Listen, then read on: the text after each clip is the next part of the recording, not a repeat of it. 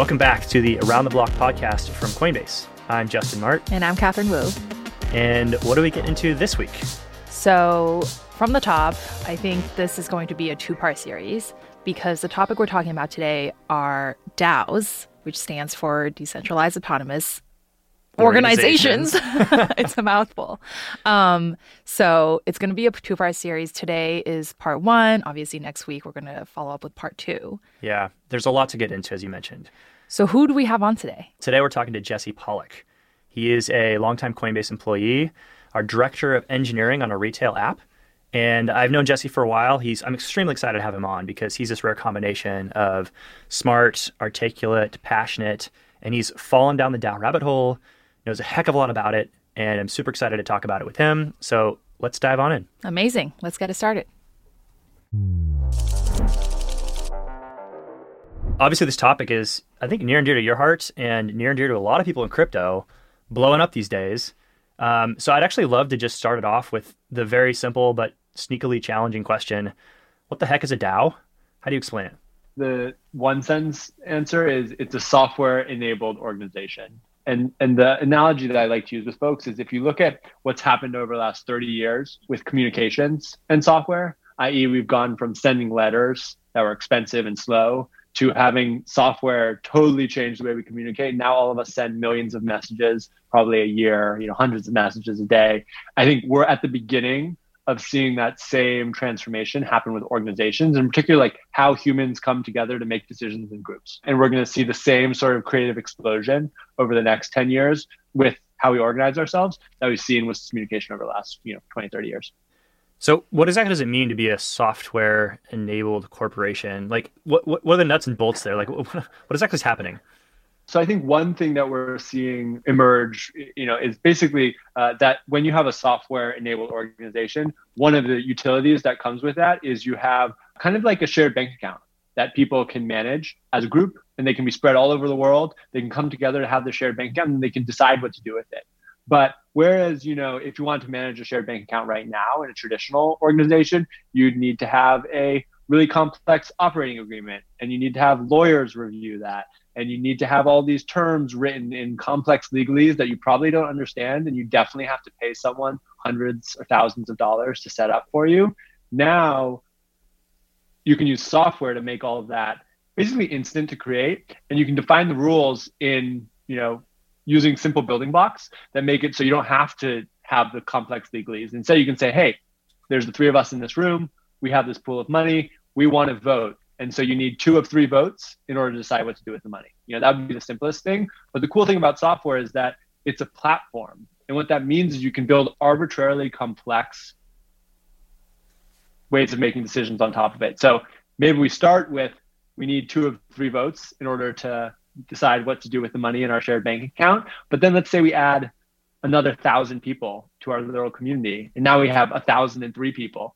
Mm. We probably don't want you know, just requiring two votes at that point. We definitely don't want it. We probably don't even want just requiring a majority of votes at that point because maybe then we fall into, you know, tra- classic tragedy of the commons trap or, you know, representative democracies where we've seen that fail with, for instance, like props. Um, and so maybe we experiment with a liquid democracy where rather than saying, hey, everyone has to vote, you can say, hey, here are a few people that we trust, and you can delegate your vote to them, and then they can make decisions for us. And that's a way of making so that you have experts who are closer to that decision making process. So that's not to say that those are the only two options. That is to say that the cool thing about software is it allows you to build arbitrarily complex systems uh, in incremental ways to make you know decisions. Is it mostly about managing capital? That's sort of the, the innovation where software helps us is figuring out how to manage that capital, how to deploy it. Or is the software element also in other aspects of this, you know, organize, organization of people? I'd say it's definitely not just capital, and I would say that capital is, you know, the thing that makes the world go round, right? Like the, the, my way of thinking about capital is that's kind of like a battery, right? And if you have the battery of capital, you can plug it into a system, whether that system is a nonprofit or a for-profit or a you know PTA that you have at your local school. And the more of that battery you have, probably the more things that you can do. And right now in our society, we have you know a few of those systems that we can use. And I think the thing that we're seeing with crypto and with DAOs is we're basically having a really extensible way of building those systems that will make it from us, take us from having a few to having an incredible number of them that will be all over the spectrum from nonprofit to for profit, from centralized to decentralized, and will really allow us to experiment with how we organize around capital. There's a couple of whys I want to talk about, right? Which is A, why now? Right? B, why the need for a decentralized autonomous organization, whatever that means, and and C, um, what lessons can we borrow, I guess, from existing ways that humans have organized? Because what you're saying around decision making, whatever software enables, is not necessarily new. It's not necessarily like revolutionary. So I just want to, I think, historically, mm-hmm. kind of lend some more perspective mm-hmm. actually into like this new wave of organizing. So the first thing, in terms of why now, I think a lot of that relates to kind of where we are in our trajectory with crypto. And I think that the key thing that we've seen over the last 10 years is that we have built crypto systems like Bitcoin and Ethereum, which have allowed communities to create money for themselves. And that's a pretty powerful thing, right? Like historically, when you thought about who could create money, you couldn't have people all over the world say, hey, let's publish the Bitcoin white paper on the thing and say that that's money, right? It just mm-hmm. wasn't possible.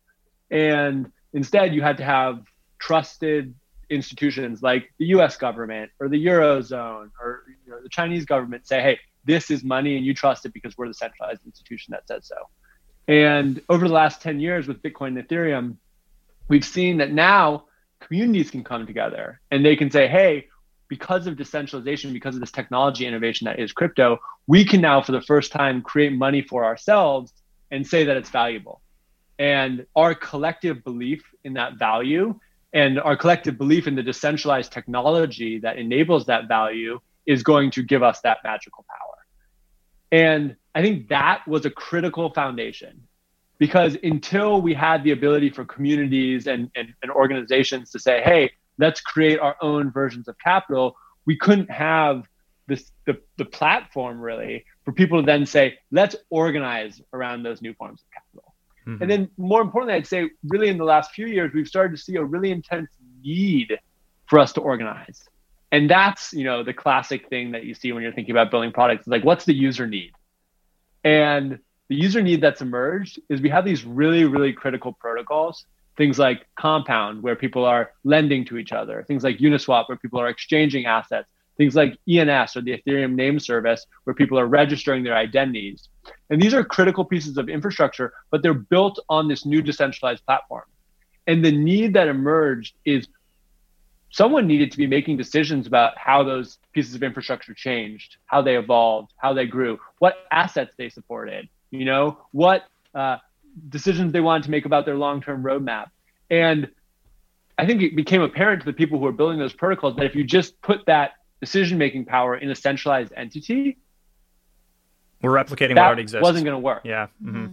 You're replicating what's already existed.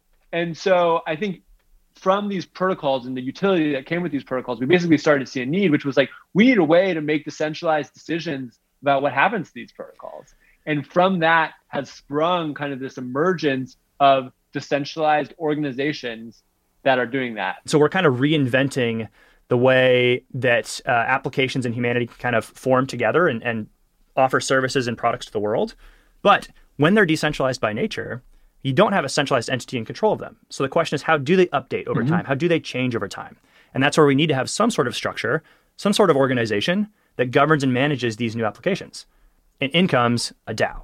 Yeah. Exactly well, that. Yeah. yeah. Also, um, I think you Jesse, you brought up a really good point, which is like what does the user need and like tying in with the why now, I think it's important to like really zoom out on a macro level and realize that like I think in popular whether it's popular culture or just like among I think our collective um, discussions, um, there's been more and more of a disillusionment with power and and money, right? Like let's just say I think more and more so power and money are starting to see, be seen as like almost like a evil thing, mostly because we've seen it concentrated in the hands of like too few people. Like when you talk about mm-hmm. um, wealth inequality, when you talk about issues in our society, most of it boils down to the fact that money and power are concentrated in the hands of very, very few people, right? And I think that's what DAOs are kind of trying to achieve, which is putting more power and money into the hands of more people. More equitable, open financial system. Yep. Exactly. Mm-hmm, mm-hmm. So, as we think about DAOs, what are some of the types that you have seen emerge in just the past year or two?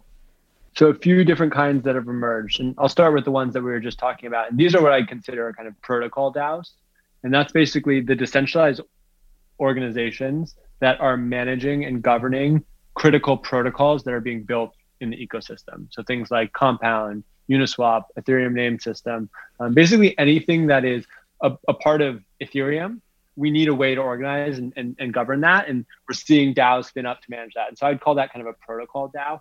Another form of DAO that we've seen emerge is what I might call an investing DAO or a curating DAO. And these are things like Flamingo DAO or the LAO or Paperclip DAO or Pleasr DAO. And basically, what they're doing is they're aggregating capital. Maybe they have a bunch of people contribute capital, uh, and then they're using that capital to make investments. Uh, and this might look kind of something like a venture capital firm. So I'd say that's the that's the second one. I'd say another one that's still really early but is starting to emerge is, is what I consider maybe like a community DAO or a social DAO. And these are really almost more general purpose communities that are realizing that they need tools and, and systems to start to decide what to do in the community. And that's maybe something like FWB, Friends with Benefits. And they're saying, hey, we want to have this token so we can coordinate as a community around our vision for what the world should be and then make decisions about how we can further that vision. I think that that's one of the earlier DAOs that are starting to emerge, but also one of the things I'm, I'm most excited about. I don't know if you zoom out 10, 20 years from now, we're going to look back in this podcast and go, man, we were talking about DAOs. Like these things are everywhere. Like we all know what they are because because yeah. they are so going to be so fundamental to our lives. Yeah, and I think that's exactly right. Ten years from now, we're not going to be talking about DAOs. We're just going to be talking about organizations, and our organizations will have been supercharged by software in the same way our communications have been supercharged by software. And there will be more decentralization because that's this core hmm. part of what it is. But I think it's going to fade into the background. We're going to have you know more decentralization of power and capital, which means a more level playing field. I also think we're going to just have more transparency and openness. And so we can actually build better verifiable systems to make sure that people are doing what they say they're doing. And then finally, I think we'll have a lot more efficiency. We'll actually be better at making decisions as collective bodies, which will make us be able to deliver cooler, better, bigger things. So I'm wondering here with DAOs, right? We're going to reinvent kind of the way humans, you know, you know, make decisions in a decentralized organization. We're going to start small and build. But if you look at the trajectory here, what are some pitfalls you think we might run up against? What are some challenges in building a system? Where might this process fail a little bit when we talk about decentralized ways of making decisions and running organizations? I'd say like the biggest risk is throwing the baby out with the bathwater, saying, "Hey, we have this new technology, therefore we can throw out everything we've learned mm. about how to build organizations." I just don't think that's realistic, and I'm not sure exactly how much of it we're going to keep, but I think we're going to keep a lot of those learnings. DAOs are almost a little bit of a misnomer because it leads to a lot of wrong assumptions, right? Because I think one of the biggest totally. pushbacks I get yeah. is, what do you mean it's a decentral? That means nobody's making decisions and that means nobody can get anything done. So I think on that kind of uh, train of thought, uh, what are the bigger kind of mistaken assumptions people make when they first hear about decentralized autonomous organizations? Yeah, I, I love that point, I think it is totally a misnomer. And I think you know you're kind of getting at one of the ones that people uh, often jump to, which is like, hey, there's these new decentralized autonomous organizations. Doesn't that just mean like we're going to be paralyzed in our decision making because we're going to have to get everyone to agree? Yep. You know, like that sounds horrible, right? Right. Like, like it's hard enough to get 10 that... friends to agree to dinner at like one night together. How are you supposed to make right, big exactly. decisions? Hard. I think that we probably will have some organizations that use the software that comes with DAOs, you know, governance software, and have really hierarchical centralized structures that look a lot like the corporations that we have today. Similarly, I think we'll have things on the other end of the spectrum where we'll have organizations that have no centralized structure. And it really is just like a milieu of people making mm. decisions when they need to make decisions and building coordinating systems to do that.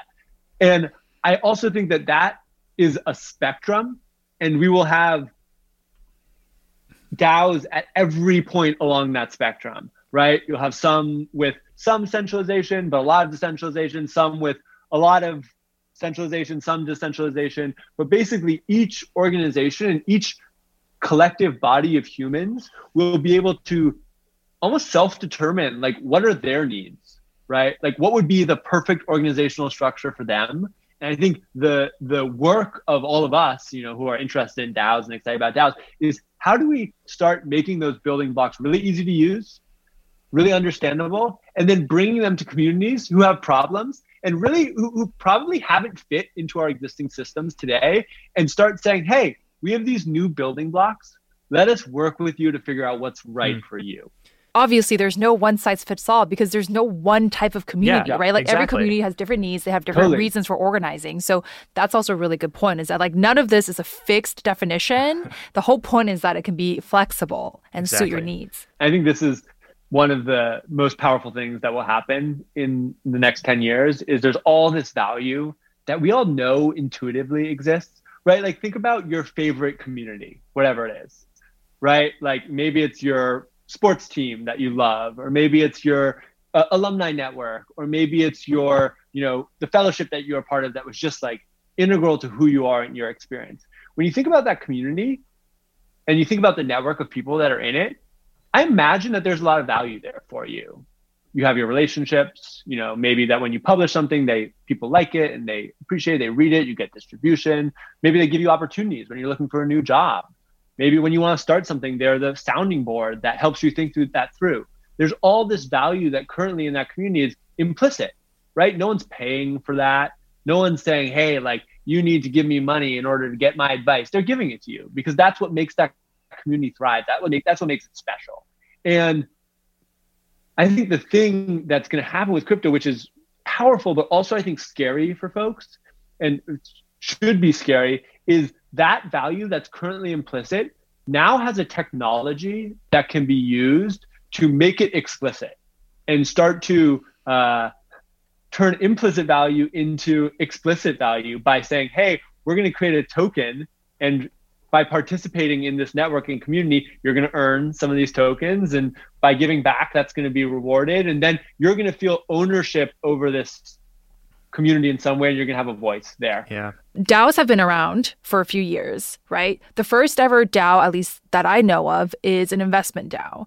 Um, and then there were a couple more iterations on that, and that was always investment focused. And what I never really got about that was that it was still based on uh, how much money do you have to get involved, right? It was mm-hmm. still very much like barriered around. Do you have the knowledge to understand crypto? Do you have then the money to buy Ethereum to then get into this club that actually mm-hmm. ends up being very exclusive. So personally, for me, DAOs never clicked until um, actually one of my close friends started working for a co-op, and then I started to rethink uh, DAOs as a new way of um, decision making and stakeholders all having equal say and everyone pooling uh, it could be capital right because usually in a co-op business um, it's a bunch of small businesses that get together and they all make decisions but they also pool capital mm-hmm. together mm-hmm. and that's the lens that i actually first understood DAOs as actually it's more around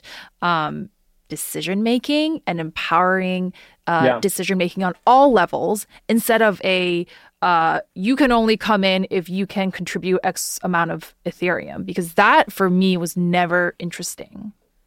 Yeah, I think that investment DAOs and ones where you need to contribute X or have Y amount of money are from my perspective, the least interesting, you know, component of DAOs because in many ways they're similar to structures that we have today. They're going to be at a bigger scale. They're going to have more participants, but that reality of like you need something uh, monetary that a lot of people don't have in order to participate is just going to keep out so many people in the world from participating in them.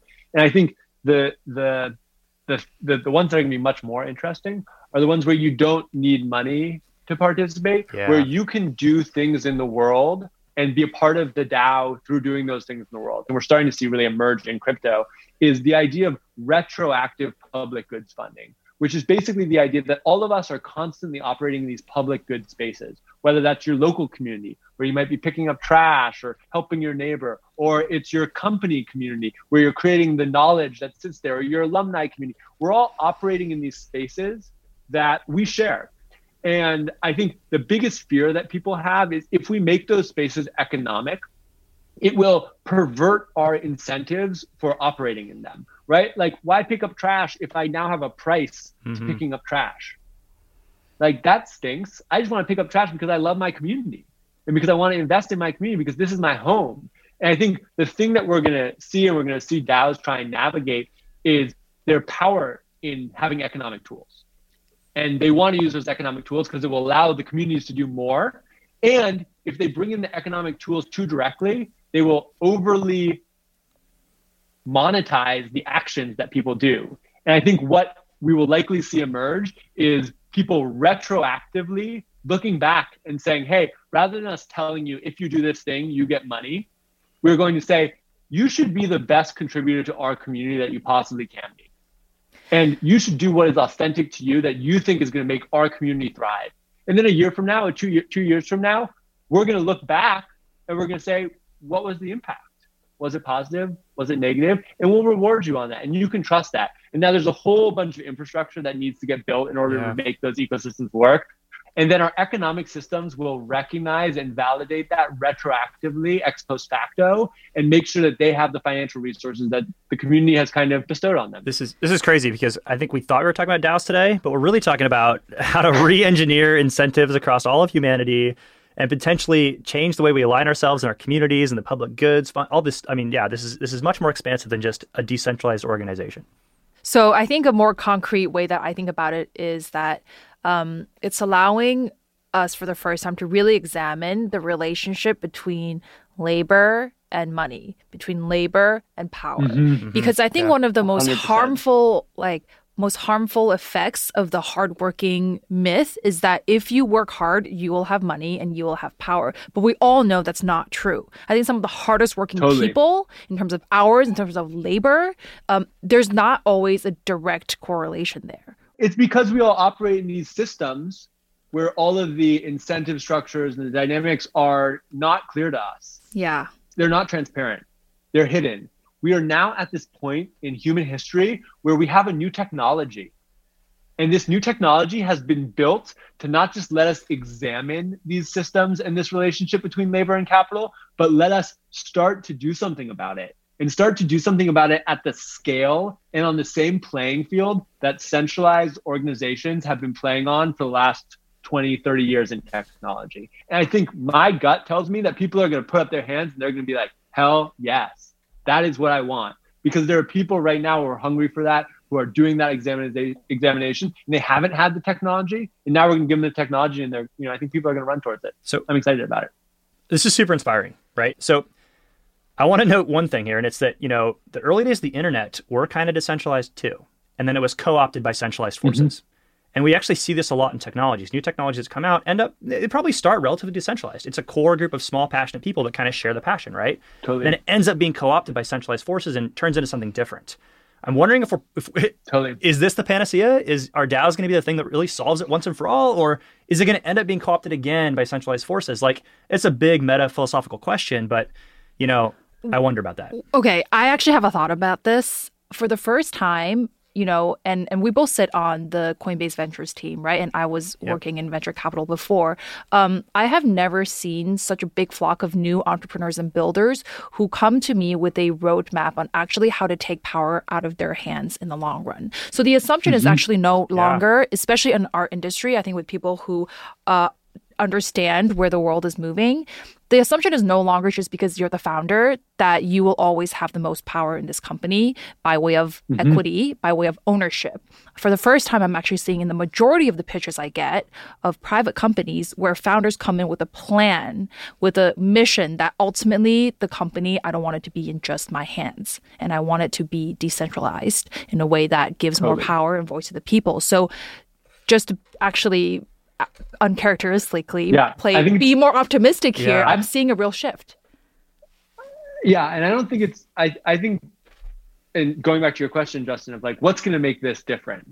Right? And you know, I I'm not 100% certain, right? You know, maybe I'll we'll be looking back on this in 10 years and be like, "Wow, they were really overly optimistic." but I think the thing that is meaningfully different right now is for the first time at the lowest level of the new systems that are being built, i.e., the like bottom of the abstraction stack, um, we have decentralization, and that is decentralization of capital, i.e., the capital networks of Ethereum and Bitcoin are not centrally controlled. And I think what people have seen is those capital networks that are not centrally controlled are actually way more powerful because they're decentralized. And because they're decentralized, that they actually inject a force of decentralization into everything that is built on top of them.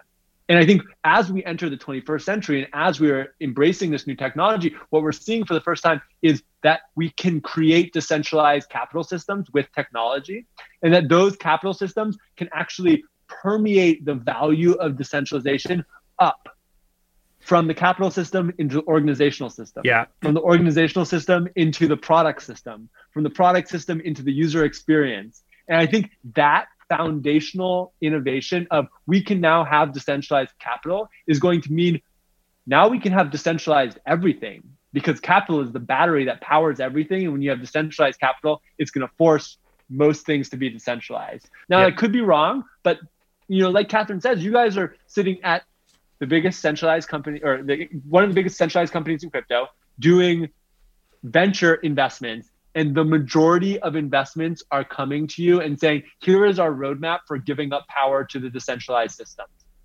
yeah when have we ever seen that before? We, we yeah. haven't. We just haven't. Yeah. Yeah. Never. You're, yeah. you're right that this it's, is a very critical it, it, new thing. Yeah. First off yeah. i'm like super inspired uh, it's kind of rare actually to have conversations like this that remind you again of oh my gosh the passion and excitement that crypto really can innovate on social structures on the things that really matter right? We're all so much these days about finance and making money all this stuff that's honestly kind of like broy and ugh, i don't like it right? This is exciting. The question i have though is um, i'll just pose it simply. Are we going to see evil dao yes there will be right? Like and i think this is the the thing that we often see with crypto and kind of the you know some of the negativity around crypto is people like oh you have these new centralized i mean these decentralized systems and like money laundering is happening on them. Like yeah money laundering is happening on them. Money laundering is also happening in all of our centralized systems. The amount of money laundering that happens through cash and dollars is like many orders of magnitude or at least one order of magnitude probably multiple orders of magnitude greater than happens on crypto but it's still there right? And we will see negative things happen by people organizing negatively in things like evil DAOs as a result of this technology change. Absolutely. I think for me, this question is almost like a little bit of a Rorschach test. It's like, do you believe that humans are ultimately good or bad on the collective scale? And I'm I'm the ultimate optimist, right? Like you probably could tell that I from this whole conversation, but I believe humans are good right? And I think that we're going to see bad things, and you know, it might be a bumpy road, and people will try and organize in negative ways. But at the end of the day, our collective spirit will bend towards justice and collective well-being and positivity, and that that is going to be amplified at such a larger scale than the negative stuff that you know we might see it, but it's not going to be as as impactful. That's so, a very American take, my... Jesse. That's a very American take. I'm here for it though. I don't know. Call me American, but I love it. and and and, and I'll, I'll call I'll call that you know I'll, just to like check my privilege, which I will do. Like you know I, I come from an upper middle class background. I'm like a white guy uh, living in the Bay Area, so I I will say that I think that that comes from that bias, right? And I think if we give our world better tools for organizing around capital in a collectively governed way, what we're going to see is we're going to see the best of people come out and we're going to see new systems that make our world a better a better place so uh, I got goosebumps, man. Uh, seriously, like, I, I mean, call, call me American too, but like, I, I like, actually like it. Yeah, yeah I mean, look, like sometimes, sometimes, and I fully hear myself when I have conversations with people who are so pumped and like we all believe in the same future. Sometimes I have this like weird outer body moment where I'm like, do I sound like a crazy religious mm. fanatic right now? and and I want to say like I think so a little bit. Yeah. Um, and I also yeah. think it's important to point out that like this is the grand vision of what we want to do, right? And like, do I think yeah. software is going to eliminate human evil? No, of course not.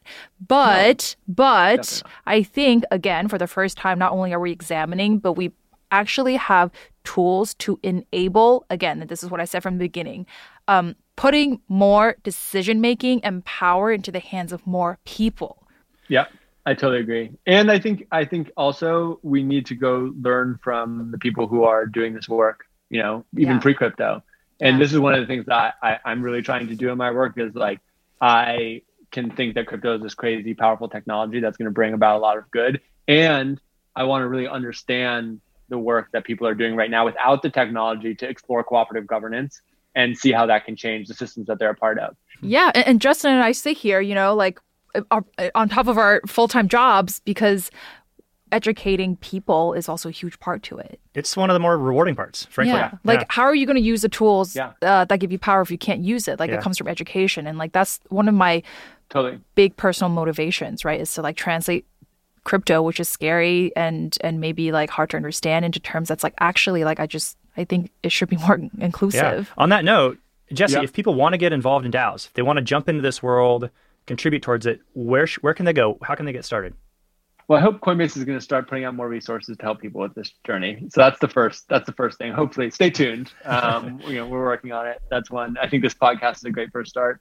Um, in terms of other other places to start, I think first starting by just making sure you have a like basic understanding of crypto is probably the best thing. Like buy some Ethereum, right? Like go interact with some of the DAOs that exist in the world. I think like really using this technology is probably the, the, the first best step after that, what, what I like to tell people, and this is a little bit of a hard a hard matching problem, but right now someone is creating a DAO that is oriented towards your favorite thing. I don't know what your favorite thing is. Maybe it's your sports team, maybe it's your cause that you really care about climate change or you know, housing or street safety but someone somewhere is creating a DAO that is focused on that. And they don't know exactly what it's going to be. They don't know exactly what it looks like, but they're experimenting with a new organizational structure and these new powerful tools to see what would it look like if we tried to solve this problem or engage with this community using these new technologies. And what I tell people is go find those people. Go find that space because you're you're going to have way less interest and excitement if you're just trying to learn about DAOs theoretically, and you're going to be way more engaged, and it's going to become a way bigger part of your life. If you go find the thing that you already love, that you already care about, and you say, how does the technology apply to this context? So that would be my recommendation. And if you're looking for a, a little help with matching, uh, i.e., you're like, I love this. Where can I find the DAO working on? Tweet at me. I'm Jesse Pollak on Twitter. I'll try my best to help you. I really want someone to build the website where it's like you can put in any 501c3 and you'll get spit out the DAO that's trying to say, solve the same problem. Um, haven't built that yet. If someone wants to build that, also you can hit me up and we'll build it. Awesome. Well, I think that's a really great ending point. Yeah, it is for sure. Um, thank you so much, Jesse, for taking the time Great to, to talk you. to us. Yeah. Yeah. What a wholesome conversation. well, that was an amazing conversation we thought we were going to talk about just decentralized organizations and then it turns out we're talking about how we view humanity and how we're going to solve like or try to solve all of these problems in the world and reorganize you know our collective action it's it's a much bigger topic than just decentralized organizations yeah i mean well what are organizations if not made of humans who contribute labor and time. Yeah. You know, so when you want to talk about disrupting it, you're going to talk about disrupting larger things. You're going to touch on issues that are uncomfortable I think we were correct. It definitely has to be a two part conversation. We can't get into all the DAO things today. So tune in next week when we talk to Kinjal Shah about some of the nitty gritty pieces of how DAOs operate today. Thanks for tuning in. As always, leave us a comment, tweet at us if you have any thoughts or suggestions, and make sure to follow us wherever you're getting this podcast, um, including YouTube. And we also have a landing page, coinbase.com slash around the block.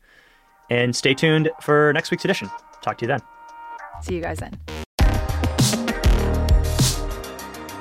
Today's conversation is for informational purposes only and does not constitute legal or investment advice. Actual results may vary materially from any forward looking statements made and are subject to risks and uncertainties.